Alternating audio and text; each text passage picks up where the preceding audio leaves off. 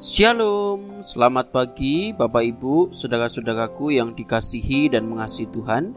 Bagaimana kabar saudara hari ini? Saya percaya kita semua di dalam perlindungan dan penyertaan Tuhan. Firman Tuhan pada pagi hari ini terambil dari 1 Korintus pasal yang pertama ayat yang ke-10. Demikianlah firman Tuhan. Tetapi aku menasihatkan kamu, saudara-saudara, demi Tuhan kita Yesus Kristus supaya kamu seia sekata dan jangan ada perpecahan di antara kamu. Tetapi sebaliknya supaya kamu erat bersatu dan sehati sepikir. Bapak Ibu saudara-saudaraku yang dikasihi dan mengasihi Tuhan setiap gereja itu tidak kebal terhadap masalah dan perselisihan. Keretakan sangat mungkin terjadi karena adanya perselisihan perbedaan pendapat ataupun ketidaksehatian dalam menghadapi masalah dan berbagai perbedaan. Kita bisa melihat apa yang terjadi pada jemaat di Korintus, saudara. Ada perselisihan dan pengelompokan golongan di antara mereka. Mereka juga menghadapi perpecahan karena mereka mengelompokkan diri berdasarkan karunia-karunia yang mereka miliki. Terhadap hal ini, Paulus dengan tegas menyatakan supaya jangan terjadi perpecahan dalam tubuh Kristus, tetapi supaya anggota-anggota yang berbeda itu saling memperhatikan, kata Paulus. Bapak Ibu, saudara-saudaraku yang dikasih dan mengasihi Tuhan, masalah dan perbedaan memang sering kali sebagai pemicu adanya perpecahan. Karena itu Paulus memberi pesan supaya kita dalam kehidupan berjemaat kita harus senantiasa mengembangkan hidup sehati dan sepikir.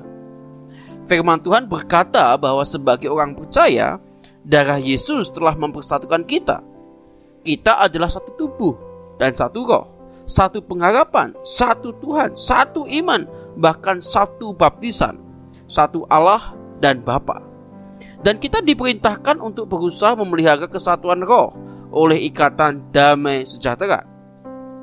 Kesatuan adalah hal yang dikendaki Yesus, saudara-saudara.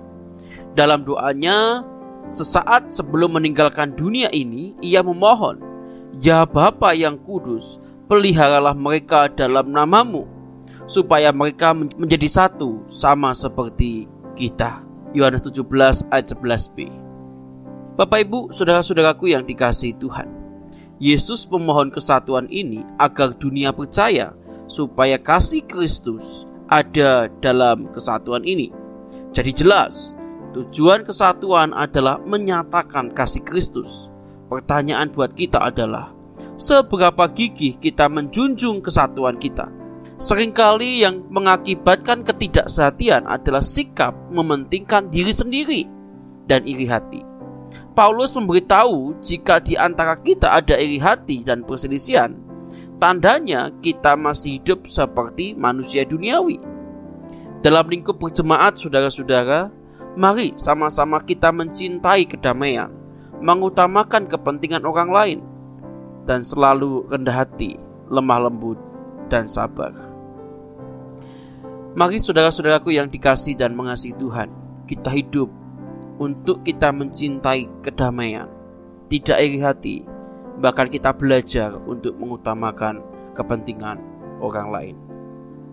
Mari kita bangun gereja, gereja kita agar memiliki kesatuan yang akan memancarkan kasih Kristus kepada dunia. Kiranya firman Tuhan hari ini menjadi berkat buat kita. Mari kita berdoa. Bapa di dalam surga terima kasih untuk firman yang kami dengar pada pagi hari ini. Sebagaimana engkau memohon kami agar kami menjadi satu, sama seperti engkau dan Bapa adalah satu. Tolonglah kami ya Tuhan, agar kami saling menjaga sikap untuk menjaga kesatuan di dalam gereja kami. Ajar kami ya Tuhan supaya kami bisa mengabarkan kasih Tuhan lewat kehidupan kami berjemaat supaya dunia bisa melihat kasih-Mu dalam kami, dalam gereja kami, di dalam pelayanan kami, di dalam pekerjaan Tuhan yang kami lakukan. Ajar kami ya Tuhan untuk terus bersatu memuliakan namamu. Kami serahkan ya Tuhan untuk setiap kami yang boleh mendengarkan firman ini. Di mana pun kami berada, kami mohon pertolongan dan penyertaan Tuhan. Terpujilah namamu Tuhan. Demi Yesus Kristus kami berdoa. Amin. Selamat pagi Bapak Ibu Saudara. Selamat beraktivitas. Stay safe, stay healthy, stay worship and God bless you.